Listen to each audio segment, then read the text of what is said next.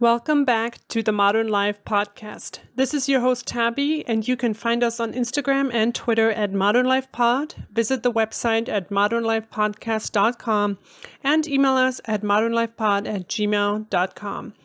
Jackie is my guest today, and I want to thank her for talking with me about Bridgerton. Not only has she read the eight part book series, but her knowledge of the time period really helped me in understanding the Netflix show. I'm so excited for you to listen to all her fun facts about Queen Charlotte and what it's like to come out to society in the Regency era. If, like me, you're wondering about the future of the Bridgerton siblings, Jackie's here to tell us a little bit more about what we have to look forward to. So, as always, this is your spoiler warning, but this time not just for the Shondaland series, but also Julia Quinn's books. You can find Jackie and her adorable cat Letty on Instagram at Books with Jax. That is Jax with an X. And as always, you can find this information in the show notes as well. Thank you for listening.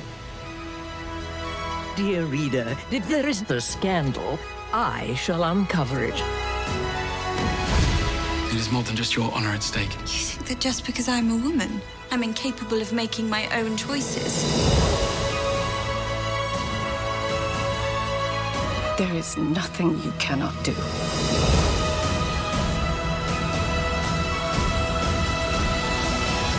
You are a Bridgerton. Alrighty, hello everyone. I have Jackie here with me. Jackie, thank you for joining us today for this episode.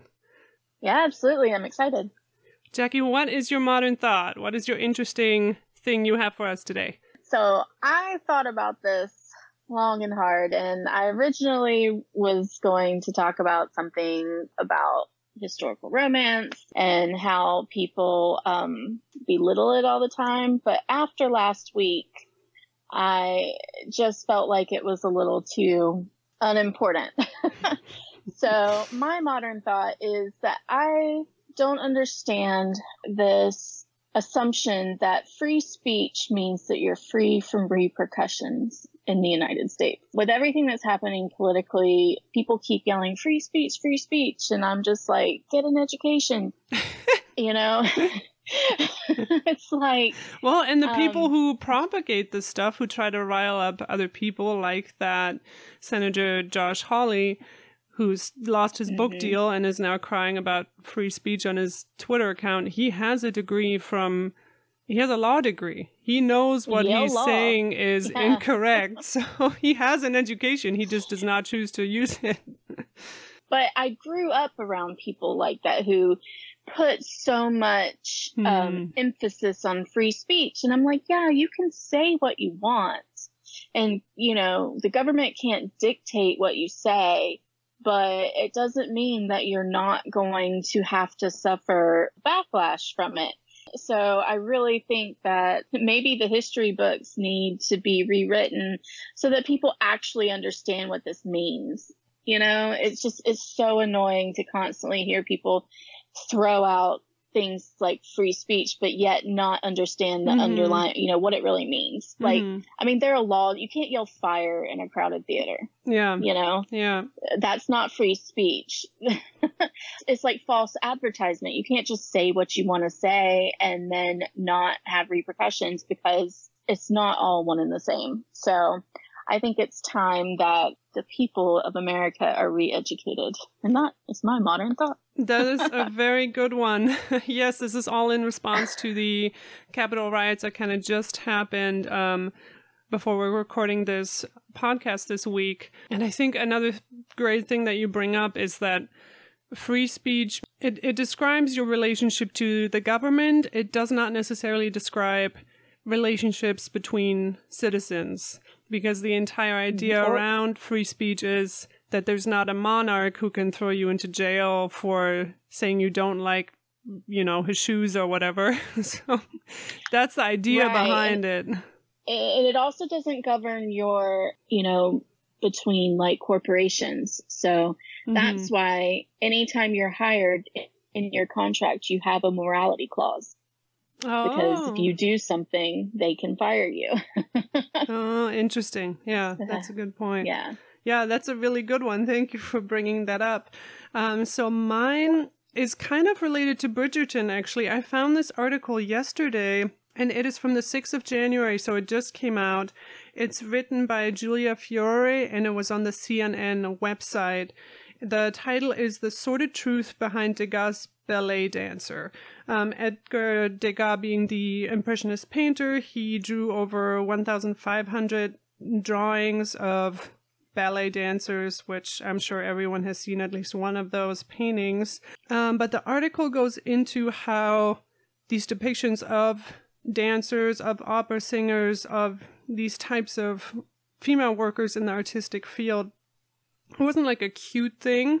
These were very low class women who had great talent and then were scouted for that and made dependent on the theater or the opera company and sex work pretty much always went along with that even like even if you kind of abstained from it everyone would have thought you participated in it just by being in that field and the sponsors mm-hmm. of the opera and the ballet would hang out in the back warm up area to proposition the dancers and it was almost considered part of their privilege for well i'm giving money to you know the opera so now i get to hang out with these dancers and they're dependent on me.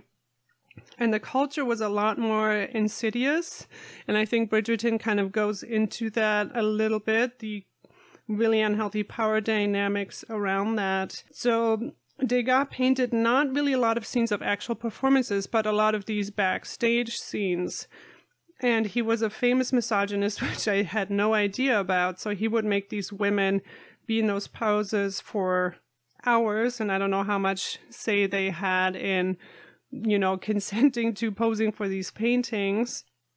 And he's famously also described women as little more than animals, and it, it just kind of brought a new light to me on these famous paintings that everybody loves, and you know, everybody loves ballerinas, and I didn't really realize that the culture of sex work was so prevalent. Mm-hmm. So that's actually really common in historical romance novels. Oh, really? Um, yeah, women who are opera singers, actresses, dancers are the most commonly also mistresses. And that, you know, is where in historical romance where the the lords find their mistresses is in the theater at the opera, um, etc. So um, that's very common in historical romance. Yeah, I didn't. Re- I guess I didn't realize how expected it was of them to participate in that culture and how they had really very little choice in the matter.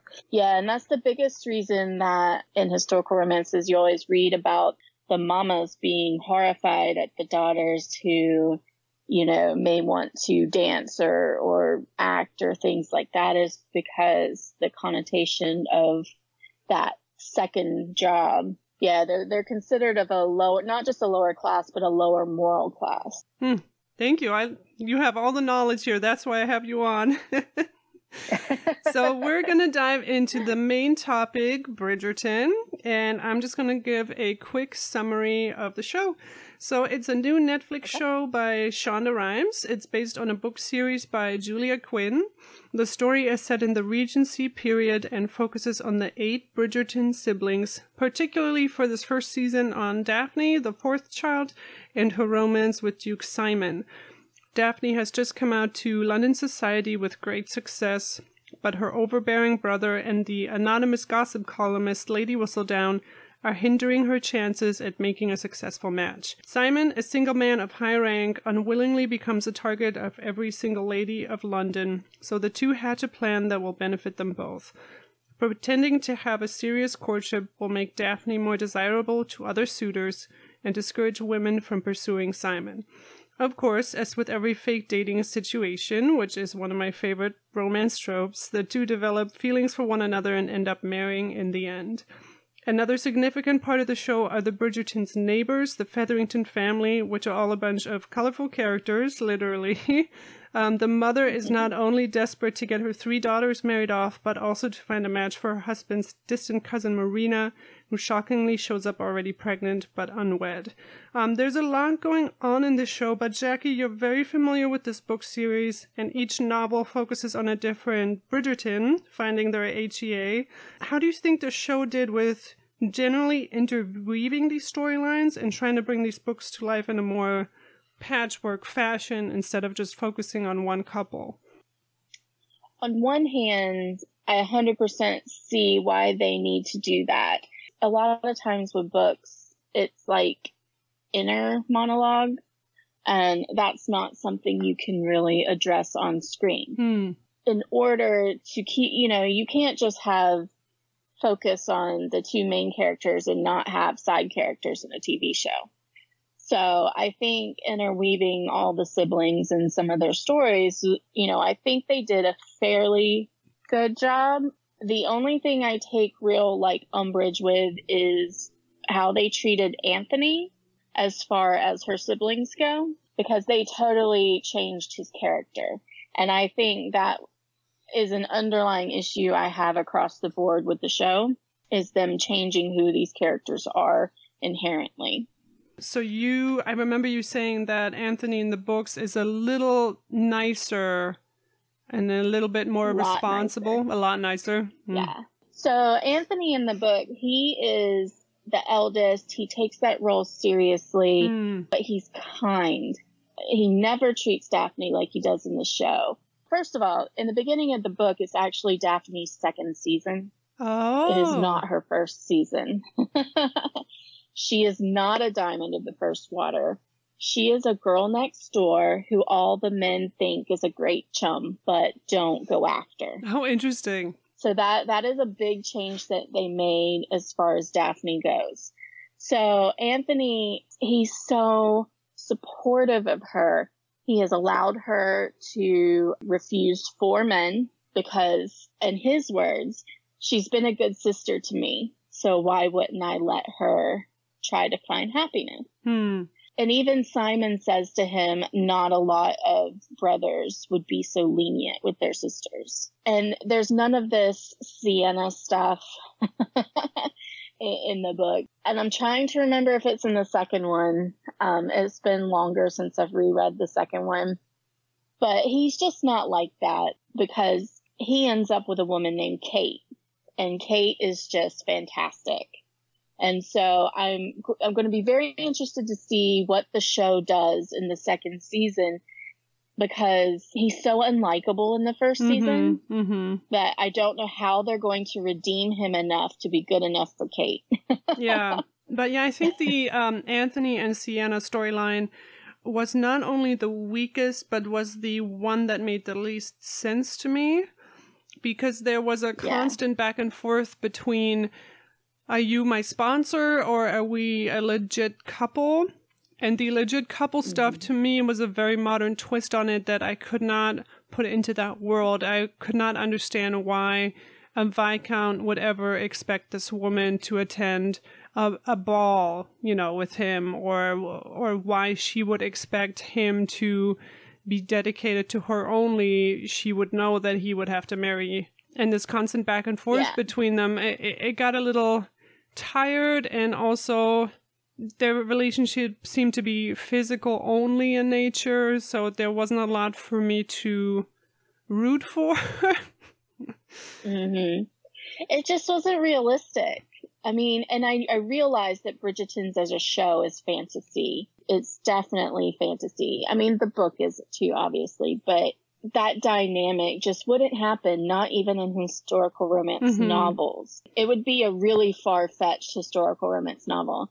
But Anthony's character, he would never do that to his family because as we find out in book two, he is very devoted and determined to be the best father slash brother Hmm. and head of the family that he can be because he doesn't, he feels like he's going to die at the same time his father did. oh, interesting. Um, it, it's a yeah, it's it's a whole mental health thing that he has going on, you know, because he was so affected by his father dying. Do you want to actually tell people how his father died and how that ties into the bee we keep seeing on the show? Yeah, I thought the bee was really cute. I thought it was really sweet, but also kind of yikes. So their father is allergic to bees and he gets stung by a bee and then he dies. And so Anthony has this fear. Well, his father was such a larger than life figure in his life that he just cannot fathom doing anything better or longer than his father. Oh, interesting. And, yeah, and, and seeing this giant among men to him fall by a tiny little bee hmm. just really messes with him. That's more interesting and, than what they came up with for the show. yeah. So it, it really does mess with him, but he is just determined to do everything right until that point in time when he dies.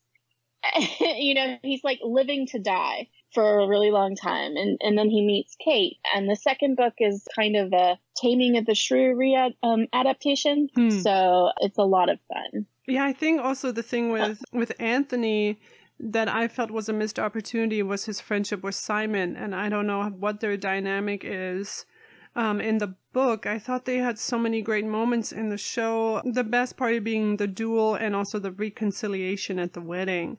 Just the energy yeah. of that duel where Anthony is just shaking because he knows he has to kill his friend who's not even pointing the gun at him. But then again, there right. was too much back and forth of almost like this will they, won't they? Like they're gonna fight again, then they're best friends again, then they're fighting. It was a little too repetitive, and I wanted I guess just a more steady, meaningful relationship between these two after Daphne and Simon got married. I agree. I think they really dumbed down Simon's character and they really, you know, and they really made Anthony this huge, like, jerk hmm. compared to in the book. So in the book, there's a scene with the two of them at their club and they're joking around. You can tell they're very much kind of like brothers joking around.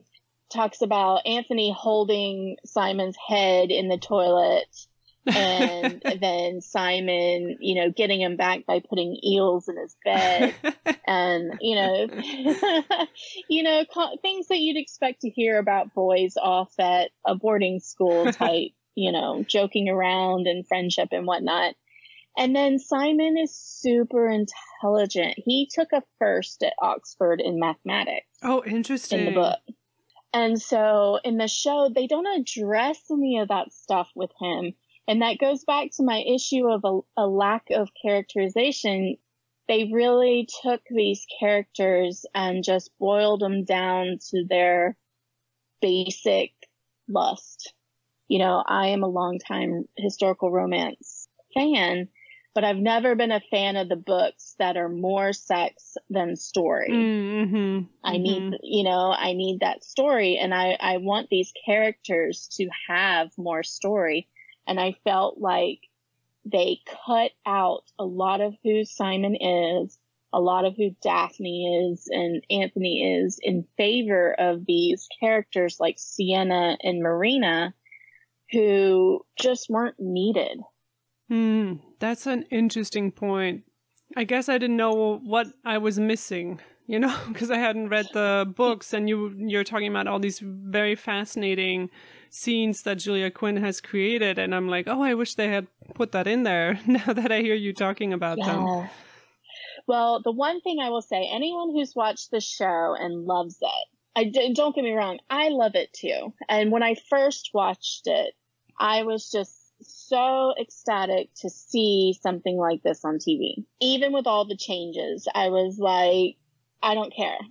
I love it. I love that they're putting this on TV and I love what they've done with it. When I watched it a second time, that's when the changes really kind of started jumping out at me. Mm. And it mm. doesn't change that I still love the show. Um, because I can compartmentalize them into two separate entities, but at the same time, the one thing that bugs me is the characters and it lacks the wit that Julia Quinn has mm. in her writing. Like how Daphne and Simon meet is funny and quirky and just shows how intelligent they both are and shows that spark between the two of them. So people who watch the show, the one thing I would say is, is that a lot of people are like, Oh, I don't need to read the book because I watched the show. I'm just going to start with book two. I highly recommend book one. It'll help when watching and reading the next set of mm. books or show. And if you read nothing else, read the scene where Daphne and Simon meet because it's pure gold. now that the show came out, I feel like there's this second wind of people buying them and loaning them from the library mm. and which is interesting because it's an older book series and it's almost kind of what happened with Game of Thrones is happening now with Bridgerton, which, as you said, it is such a big deal because not only romance, but period dramas do not get this kind of budget. You're going to see the same costumes again and again on different actors. Right. Um, and just the amount of work that went into this. I mean, there's a scene where the mom, Featherington, brings Marina to mm-hmm. the slums and as I'm watching this, I'm like, am I going to see these slums again? Because I have a feeling I won't. And that was the only scene in there, maybe a two minute scene of them being in these slums. And just the thought of them erecting this entire set with a trained rat and all these extras in costume just for that one scene. I was like, oh, okay, this is a different ball game and sets precedent, hopefully, for other romance series and for historical drama. Mm-hmm. I love what they did with the costumes. I won't lie. I don't care that they're not 100% historically accurate. Again, I kind of view this as like fantasy and I love it. I read the other day that the costume department, they took the silhouettes of the time period and then added the current trend in haute couture to it for like fabrics and, and style and stuff to kind of make them more modern. And that's why we have these flowery, colorful, like dresses that are just so amazing. Yeah, I have so much to say about about the costumes because it didn't feel like somebody not doing their research. It felt like a costume department that was very well versed in dresses and wardrobe of that time period and then was like I I did my research like we have the base canvas and now we're just to have fun and have a good time mm-hmm. and there's so much going on that contributes to making this real while also firmly saying no this is a fantasy I mean, the costumes are just so gorgeous. I, I could have a whole episode just about the queen's wigs. you know, she has this like oh my gosh, oh, the natural hair, yes. the pink wig, her berry lipstick that she wouldn't be wearing, but it just works with all the different looks mm-hmm. that she has. And then also something I really, really loved was her very old school outfits. These 1700 gowns with the wide skirts and the Watteau pleated train in the back. It's just perfect for this character. So, funny backstory on that. queen Charlotte loved the dress from when she became queen, which is what she's wearing in the show, that century before dress. So there, that was kind of, I think, wardrobe's nod to Queen Charlotte's obsession with the panniers and that style of dress. So she did hold on to that style of dress. And so the court dresses, like when Daphne in the show, she's going to be presented at court, are actually inaccurate because in real life, when you were presented to Queen Charlotte, they had the empire style dresses, but you had to wear the hoop skirts and the panniers underneath it. So the court dresses were these ridiculous looking like bell dresses mm-hmm. because it's like this empire, but it wasn't a straight line. It was, you know, they had to have these hoops underneath and these hoop skirts. So because she was obsessed with that. So I think that her court and her wearing the previous time period's dress was kind of their nod to Queen Charlotte and her eccentricity. Oh so. my god, that is so fascinating. Like I thought this was just like a stylistic choice that the show came up with and I was like, wow, it's beautiful and I had no idea that Queen Charlotte had this thing about these old dresses. That is absolutely fascinating. well, it's kind of cool because I live in a city and a county named after her. So, um, seeing her, you know, in the show and, you know, I already know some things about her because of that. So, um, it is kind of cool to have her in the show and, oh and see God. her and, and see her be diverse, even though that's just like a rumor, but because I live in a very diverse city. So I think that's really cool. Especially as a German, I never get to see Germans who are people of color on the screen. It's always your whitest, you know, guy in a Nazi uniform yelling "schnell, schnell." So when I see people Oh, like gosh, yeah. like Taika Waititi playing a German or uh, Queen Charlotte now, I just get so excited. I'm like, yes, like we are a diverse continent and group of people, and even if it is a fantasy version of that, it's just so so satisfying to watch. Another thing I, that ties into that that I really loved is when Marina is first introduced on the show. And the mom says, Oh, she's just, you know, some farmer's daughter. Like, how great could she be? And then this black young woman walks in with natural hair, and everybody's jaw just drops. And it's just that she, as a black woman, is allowed to be not just beautiful, but naturally perceived as that by every, you know, mm-hmm. everyone around her. When I watched that scene, I got like tears in my eyes because I was, it was just such a great, like, Shonda Rhimes pure drama moment. I was like, I wish we had that more often. I know. I I love that the choices they made with that, and I love how they explain it in the show. Um, it's just one yes. quick little scene of Lady Danbury talking to Simon, and you know she's like, you know, because our king decided to love one of us, we now have these opportunities, and you know, and he's like, well, he could just as easily take it away.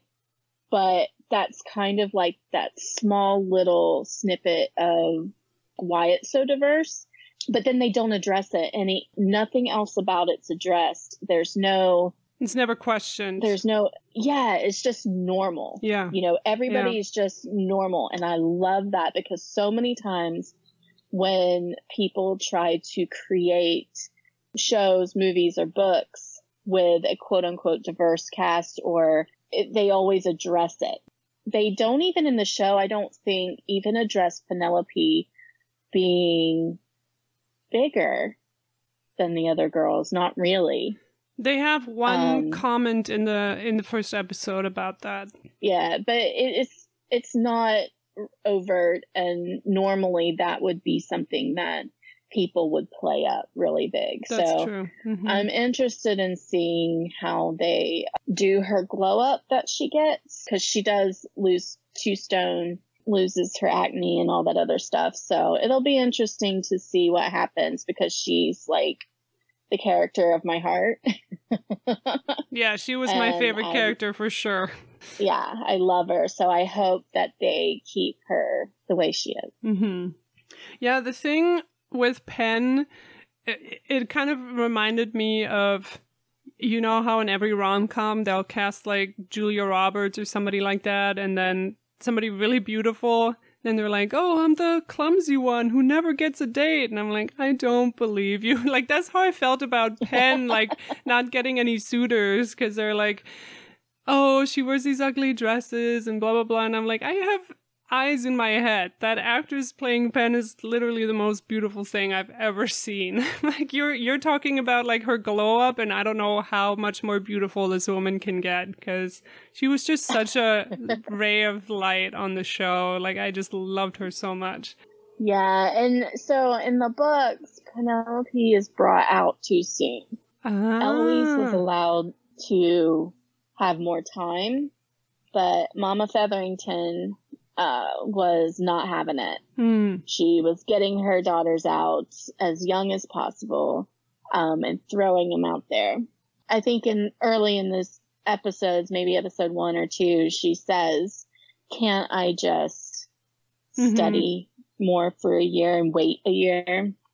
Because she hadn't, you know, in the book, she hadn't lost her baby fat yet. You know, she was still a baby. She's still so young and her mother brought her out too soon. And so that kind of plagues her.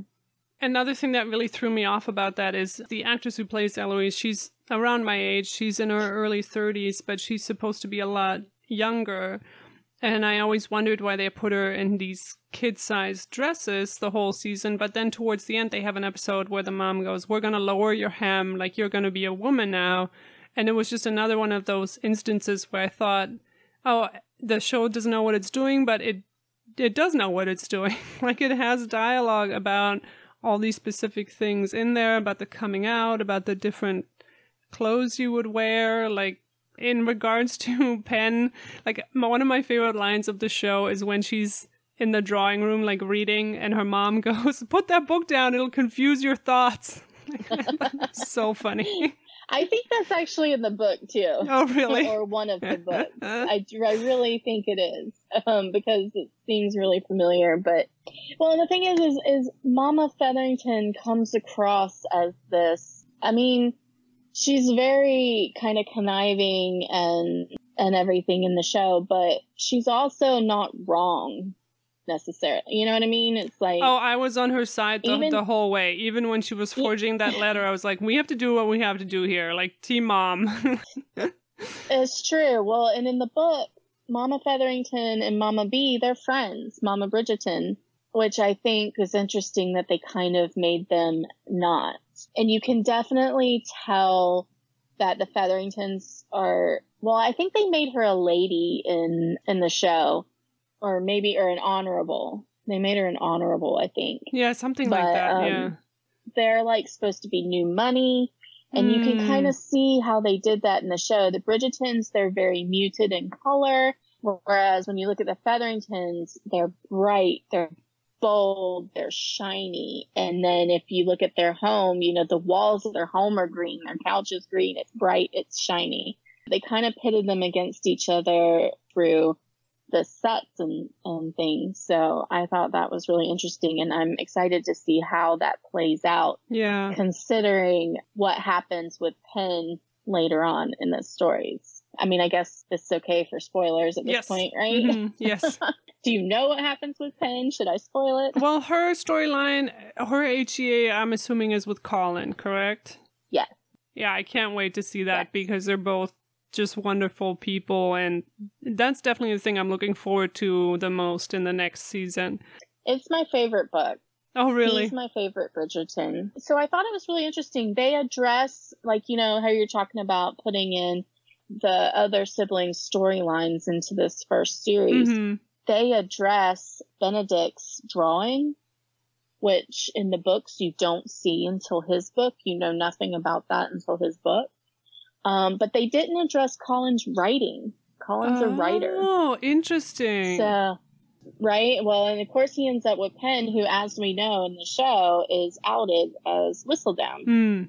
Which I thought was really weird because it, it feels like they're fast forwarding time, like they're doing these storylines much faster because Pen doesn't get outed for like 10 more years.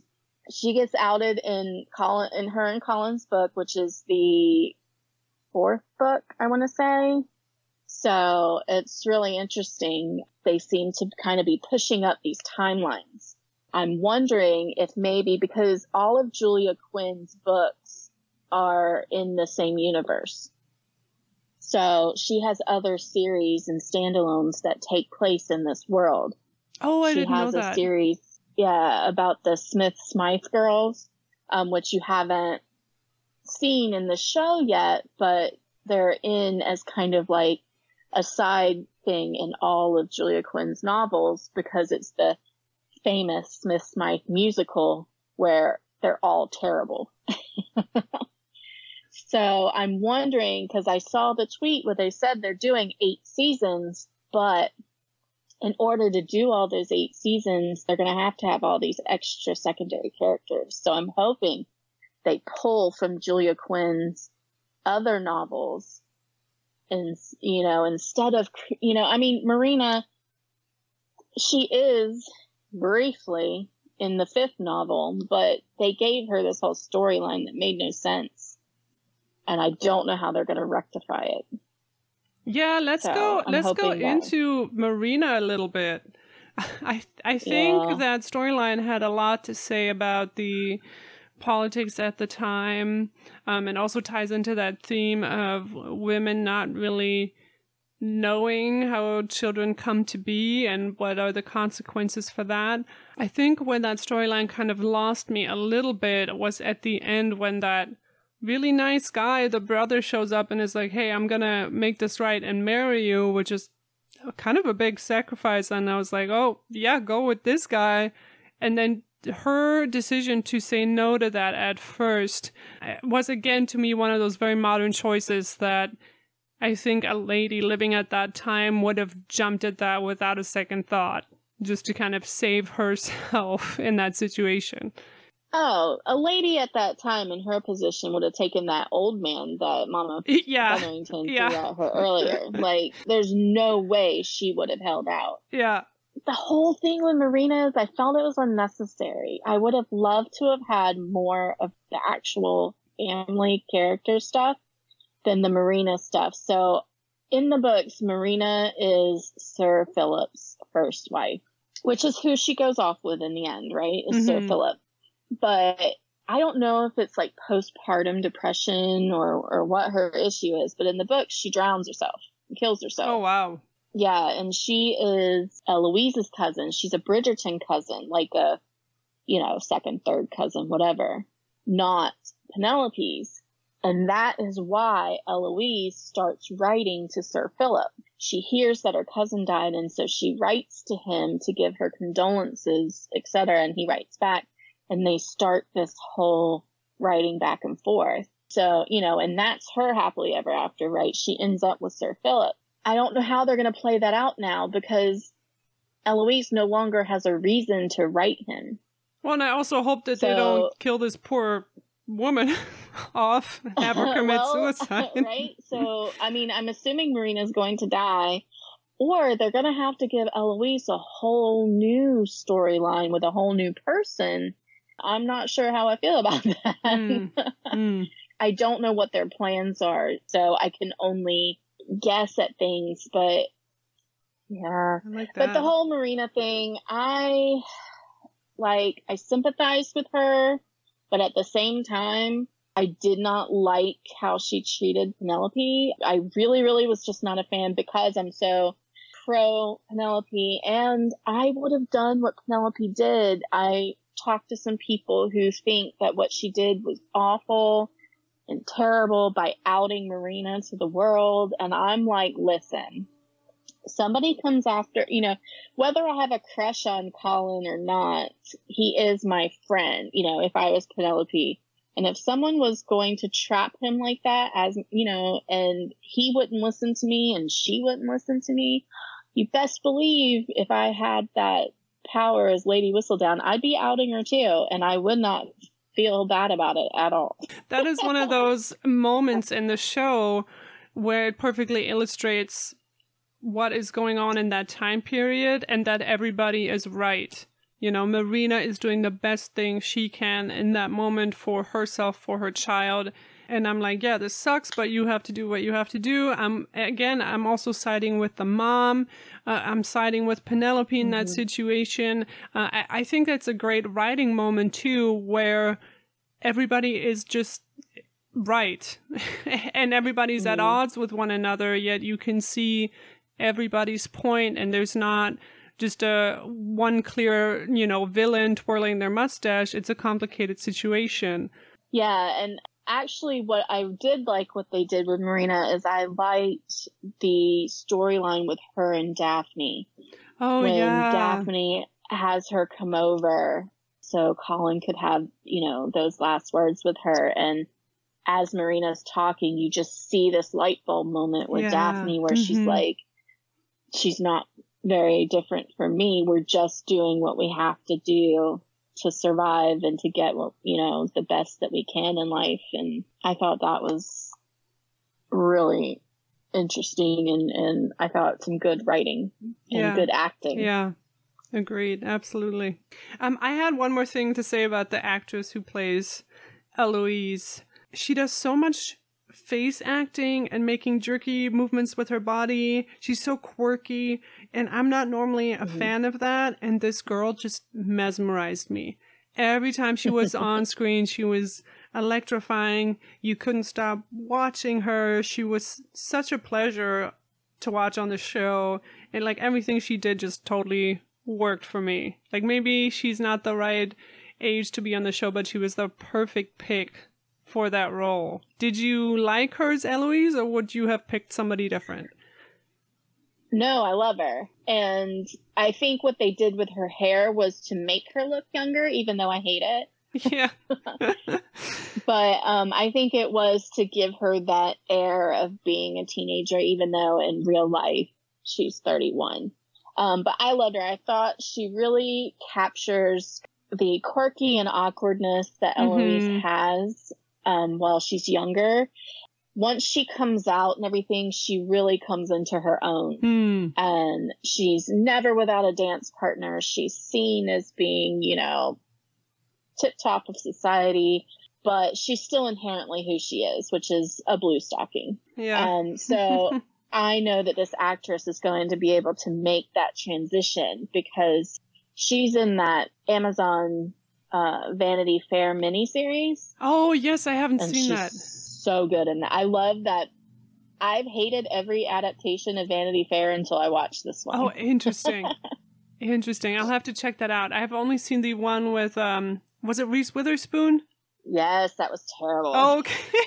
Sorry for anybody listening who loved it. I just feel like that was trash. And I love Reese Witherspoon, but she was not the girl for that movie.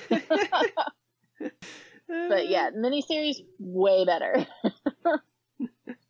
Another person I had a lot to say about was Prince Friedrich because Mm. both me and my mother thought he, this guy was a German actor and then we looked it up. It's not until he says like Right. one German word that I was like, wait a minute, this guy doesn't actually speak German. Like, how is he so good at this accent? Again, one of those things where I think it's the same with the Russian accents too, where you only hear really bad versions of it. And this guy did such a Mhm. great job and definitely like I fell completely in love with him. I was like, go with this guy. like I thought he was so great. yeah, that's one of those characters that again's not in the book. Not in the book, but yeah. I really enjoyed. People are hoping now that he will come back and get his own HEA. That's how popular he was. And I was like, I don't think that the writers I think they thought of him as this like little side character and now he ends up having this huge like following online.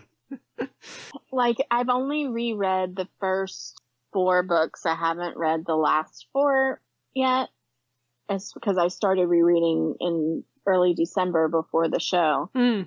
came out. But so I, but I don't think if, I mean, it's been 20 years since I've read them, but I don't think that, I don't think he's, he's anywhere in, there's no princes Gotcha. In, in the, the. Bridgerton family. Mm. That's one of those side characters that I was totally in for. I liked that. Yeah. Another really interesting detail that I had no idea about was every time they show the palace, it's in a state of like remodel. And I Googled it and, I- and that's what happened during that time period. And it's another one of those things where I was like, they didn't have to include that. Like most period Mhm. dramas would not have had the budget for that CGI to, you know, put all the scaffolding on the outside. And it's like, that's interesting that somebody actually did the research and they're like, no, we have to include this in the show. But then the only one thing that did not work for me was that they kept saying, like, it's the London season, and they kept showing me footage of the Royal Crescent and Bath. I don't know why, that just really jarred. They showed, like, Simon galloping to the duel, and he's like, you know, making the round in the Royal Crescent. I'm like, where are you right now? Yeah, that was that was a bit. I'm guessing that due to COVID, they couldn't film in London, oh, and Oh, my yeah. guess is it was easier to film in Bath and cheaper to film in Bath, and that is why they did that. I I mean, and I think this is kind of a theme with the show is they underestimate the intelligence of their audience um, a bit in the show, and I think that's one of those moments where they've underestimated their American audience. Yes, because Um, it's a pretty well known landmark. Like, it's not just any street, it's the Royal Crescent. Right? Exactly. It, and, and then they do a lot of shots of Bath that, and it's just kind of like London, and it's like, no. yeah. Which is so funny because it. because they get it right with so many other things like that palace remodel. Mm-hmm. And I think you're onto something here because all the bath stuff seems to be secondary footage that was shot later. And I'm wondering if it does Mm-hmm. have something to do with it either being too expensive or COVID, or I think you you might be right about that. That it m- might just be like a technical studio thing that they had to do. Yeah, that's the only thing I could come up with as to why it would be so blatantly just off.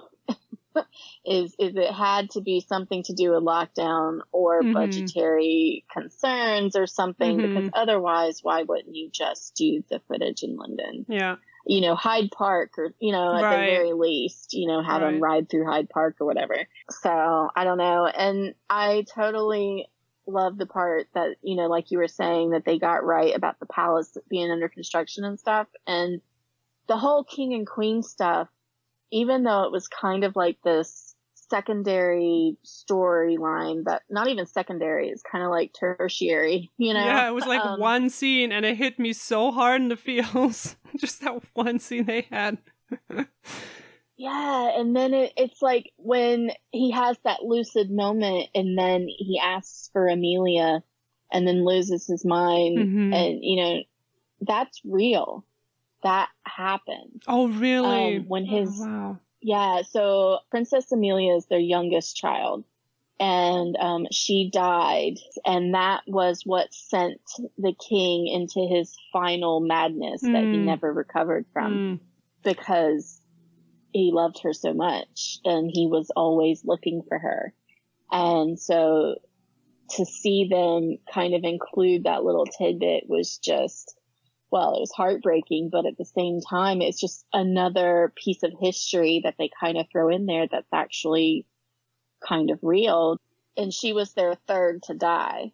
They had two that didn't survive into adulthood, but she was one, she was their last child and when she was 27, she died. And so, I mean, he was constantly kind of in and out of madness. I think he had pleurisy or something.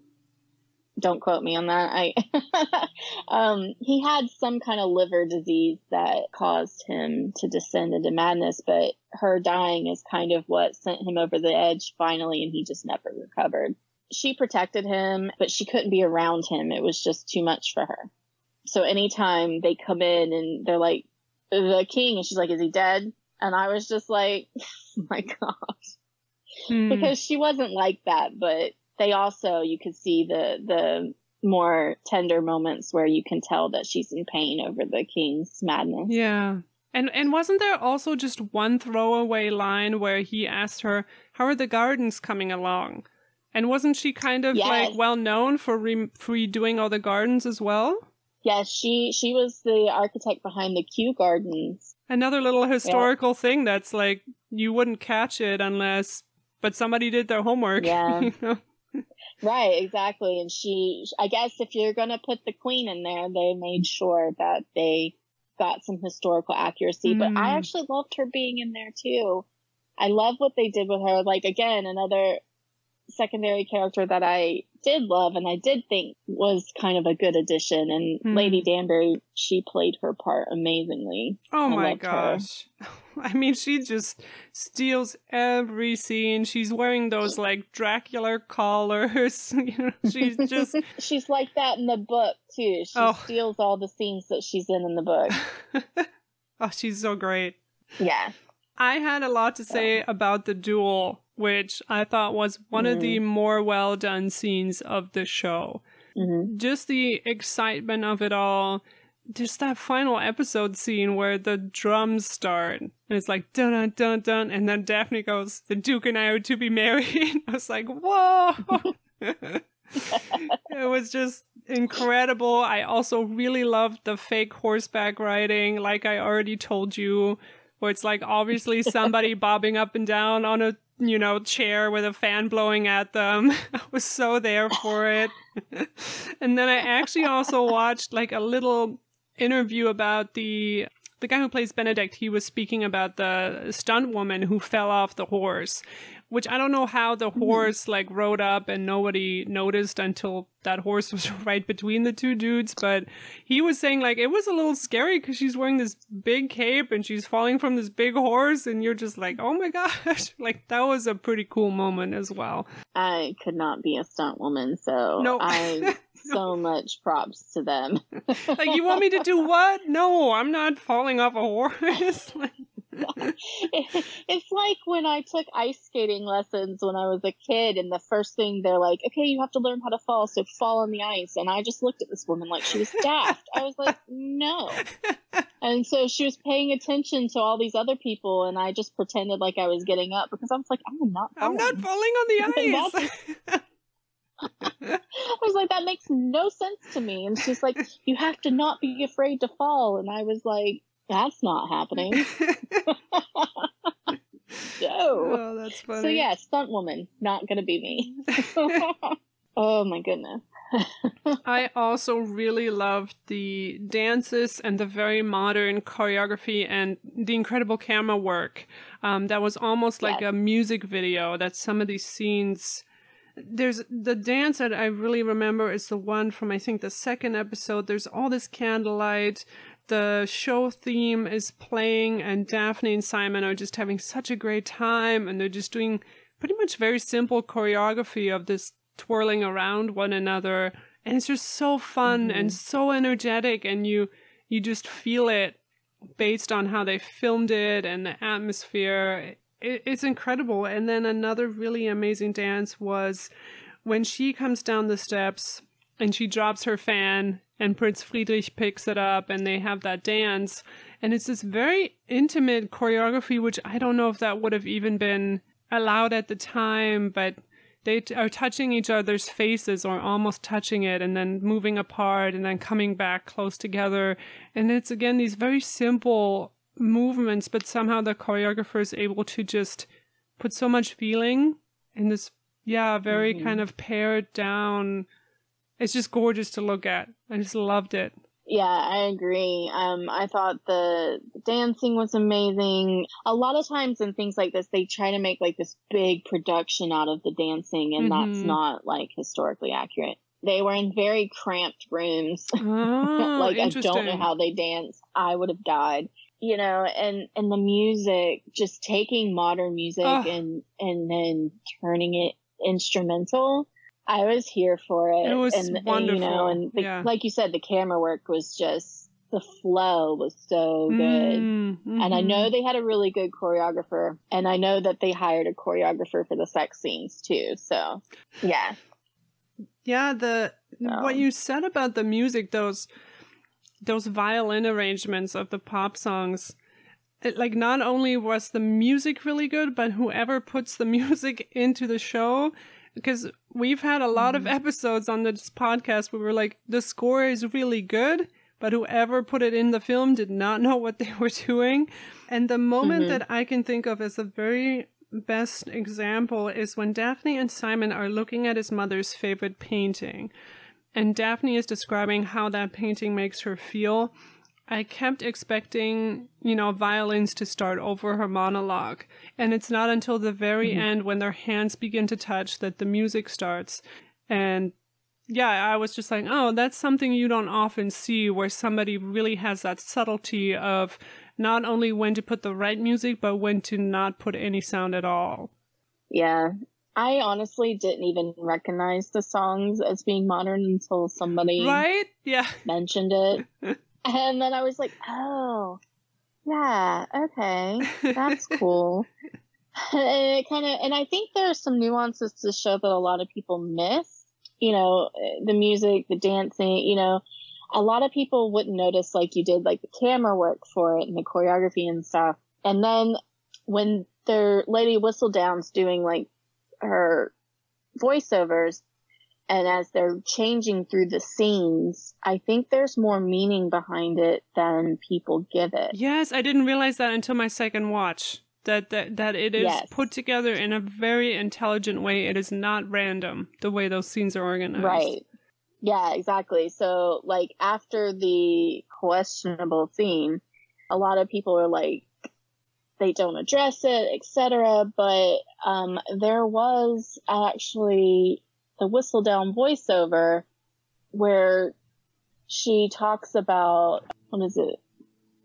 It's, oh, she's talking about Marina, um, and about her uh, doing what she has to do, hmm but and she's talking about you know basically saying how terrible it is and right or wrong. But there, she's not showing images of Mhm. Marina. She's showing images of Daphne hmm after what she did. And so, and I think that it's a very nuanced way of addressing the issue that I think a lot of people miss because they're so in their feelings. And I didn't notice it until the second time around Mhm. either. But images during voiceovers matter in film. Yes. So- yeah, we have to get into that scene, and that is when Daphne realizes how babies come to be and what sperm is and what Simon has been doing, you know, to prevent her Right. getting pregnant. Yeah. Um, That whole good old pull out method, man. yeah. Do you want to kind of compare how you feel about that scene in the book versus versus the show? I will say that when I first read this book, I was 19, 18, 19 years old. And I did not think twice about it. Mm-hmm. I, I didn't, it didn't even register to me as anything. mm-hmm. When I reread it before the show, I was kind of horrified because in the book, he's drunk as a skunk and she takes advantage of him while he's drunk and she holds on and pulls him to her for dear life and won't let him go. And in modern times, that is straight up. That's just rape. He's drunk, you know? Mhm. There's no way you can sugarcoat that. So, you know, we're all on pins and needles waiting to see how the show addresses it. And at first, I was very much like, hey, I think they did good. You know, I think they addressed it well. I think it's not that big of a deal, etc. But the more I thought about it, the more, you know, upon rewatching it, I get what people are saying, but at the same time, they're looking at it through a modern lens. Mm-hmm. And I cannot, no matter how many modern touches they put to the show, I cannot look at this show from a modern lens. I look at it from the viewpoint of being in 1813. Mm-hmm. I don't necessarily have as much of a problem with it as other people do, just because he did take advantage of her by not telling her the full truth. Mm-hmm. Now, I will say in the book, they talk about it so much more before she does what she does. Like, she tries to hash it out with him and talk to him and oh, interesting to get through this with him. oh, I did not know that. You that. don't get that in the show. Mm. In the show, she just kind of does what she wants. You know, she goes from learning to doing and then it's just like everything blows up. Hmm. And in the book, it's days of talking about it because the whole reason he gets drunk is because she moves out of their room and won't come back and she's Ah. mad at him and he gets drunk because he's upset.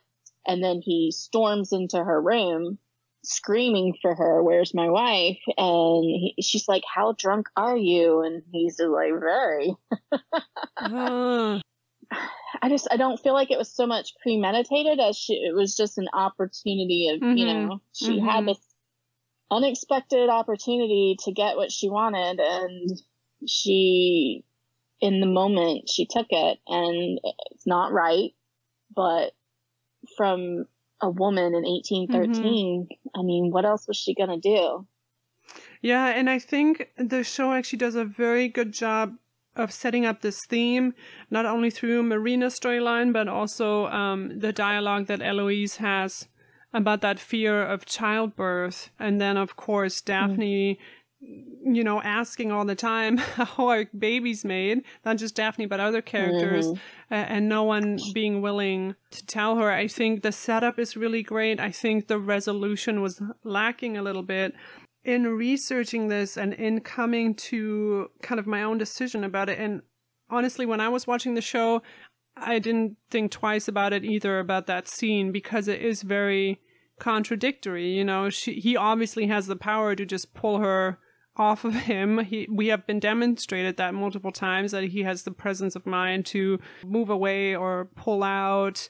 And it's, it's kind of all over the place, but I also see the writers maybe thinking they did the best they could with it. And I wanted to address kind of what Julia Quinn said about this. This was before the show came out. This was on the 14th of November, and it was in a YouTube video on The Duke and I. And Booktuber uh, mm. Books and Chris reached out to her and got a very lengthy response back. And I will also link that video in the show notes. But Julia Quinn's words on this were um, it was only as years passed and we gained new understanding of consent that people started to question Daphne's actions, which is exactly what you said. You know, when you read this back in the day, it didn't really pop out at you. And then Quinn also says that women have access to knowledge now that they cannot identify with the powerlessness that Daphne experiences. Um, in the marriage, Simon has all the power, and under coverture law, she ceases to be a person once she's married. Like she is literally his property. So he owns her mm-hmm. and not just in legal power, but also sexual power. And Simon has knowledge that Daphne has been denied based on her gender alone. And Daphne has been taught that her worth not only revolves around her ability to have children, but she actually desires to build a family of her own as well. And she feels that this is her one chance to have children, you know, because he can just choose to never have sex with her again. Quinn says that the sex is consensual, but consent can be withdrawn at any moment. Um, she says that looking back, she would have taken alcohol out of the equation, which is what the show did. And I think just my mm-hmm. personal opinion is the fight that follows in the show is another one of those great writing moments where each person is right. Like every time somebody yells something at the other person, you're like, oh, I agree with that. Oh, I agree with he's saying, but she's also, you know, right. And I think where the story right. kind of fails fails to reconcile that is, I think it doesn't give Simon space to address her wrongs. Uh, there's a lot of time mm-hmm. of Daphne explaining and trying to convince him, and you have to choose me. And I don't think Simon gets the same opportunity to kind of explain, you know, why this wasn't okay for him. Yeah, I agree. I think, and, and it's just another part of them removing so much of his character. Mm-hmm. I mean, I feel almost like if this is like a reverse, you know, thing where, you know, a lot of times in shows they reduce women to their sexuality especially historically. And I feel like they kind of done that to Simon. Mm-hmm. Where they objectify him so, a little too much. Yeah. Yeah, yeah, yeah. Give him a little more depth. You had all this depth yeah. in the story to work with. So, you know. Not only that, there's it. a there's a capable ba- actor there. Yeah, I agree, and and I totally get everybody's perspective on this issue. Yeah, yeah, it's a difficult it's, one. It's yeah. like you said, it's just I mean, short of taking the scene out, and then I don't know how they then play that out. Mm-hmm. I think they did the best they could. Mm-hmm. And again, when she's hugging her knees to herself, like to hold his seed in, mm-hmm. and they have that voiceover, I think that's when they address that what she did is wrong but they don't give Simon the opportunity to have his voice heard on it. Yeah. Which as I think is where they went wrong. Yeah. So I think another fun little detail that I did not notice until my second rewatch is the Bridgerton colors are pale blue and Daphne mm-hmm. starts wearing lavender and purple after they're married and especially in those scenes where they're very close together or try to reconcile, which is this mixing of you know, his burgundy colors and her blue colors and kind of making, meshing them together just by the visual medium alone. And I was like, oh, that's another oh, yeah. cool little detail that I I did not. Yeah, I didn't notice that, but you're right. Yeah, uh, it's, it's just film, you know, shows, movies, whatever. It's it's always really interesting how they throw in these you know, different things that subconsciously, Mhm. you know, subconsciously you notice and Mhm. make inferences from. Yeah. Um, the only last scene I had written down that I really enjoyed was Daphne and Anthony not knowing how to turn on the stove, and I would have been really mad had they known how to do it. I was like, oh, thank God. They're just like these dummies who've never used a stove before. I thought that was hysterical. That was great. And a very much needed kind of scene of levity to show their sibling relationship. And that was more in line With with, the book. their book relationship. Mm. But and she's just like, okay, turn it on. And he's like, why would I know how to do this? she's like, why would I? You know, and, and so, but instead of calling the servant, she's like, cold milk. Though I don't know why they had to drink out of two separate bottles and couldn't just pour them into other glasses. that, that is not uh, health code approved. and they just put the milk back. I know. I was like, dude, that's a lot of milk for each of you. Was there anything else that we haven't addressed that stood out to you that you wanted to point out? Gosh, I feel like we've talked about pretty much everything. What are you looking forward to the most in the next season? What do you want them to expand on? I am really looking forward to seeing what they do with the Featheringtons. I'm looking forward to see how the Queen plays out in this second one, Mhm. and I can't wait to see Kate. She's one of my favorite of the um, spouses. I'm excited for who they cast for her and what they Mm. do with her, and I'm hoping that they do her justice. Obviously, I'm here for all the wardrobe and music. Just fix the hair, please. Fix the hair. yeah, well, none of us were really into Daphne's very short, meager little bangs. We were like, what's going on with her Oh, fringe? Cressida's forehead is like as big as a billboard sign. Once you pointed Like- that out to me, I like could not look at anything but her forehead. And I feel like maybe they did it because she's a bad Yeah, character. she's and a mean she girl. comes into play later in the book. oh, um, She torments Penelope um, all the time. interesting. Yeah, but it's okay. She gets her own. Penelope gets her. But um, but that's the only thing I can think of is is they kind of made her look like one of the ugly stepsisters from Cinderella. so Perfect. Well, thank you so much for coming on, Jackie. You were the perfect expert to have for the show. And um, where can people find you online? Well, I'm pretty much only on Instagram under Books with Jax. Um, I have a Bookstagram account there where I don't post nearly as often, but I am uh, in stories quite a lot. So Oh, wonderful. Thank you so much, Jackie. thank you, Tabby. I had so much fun.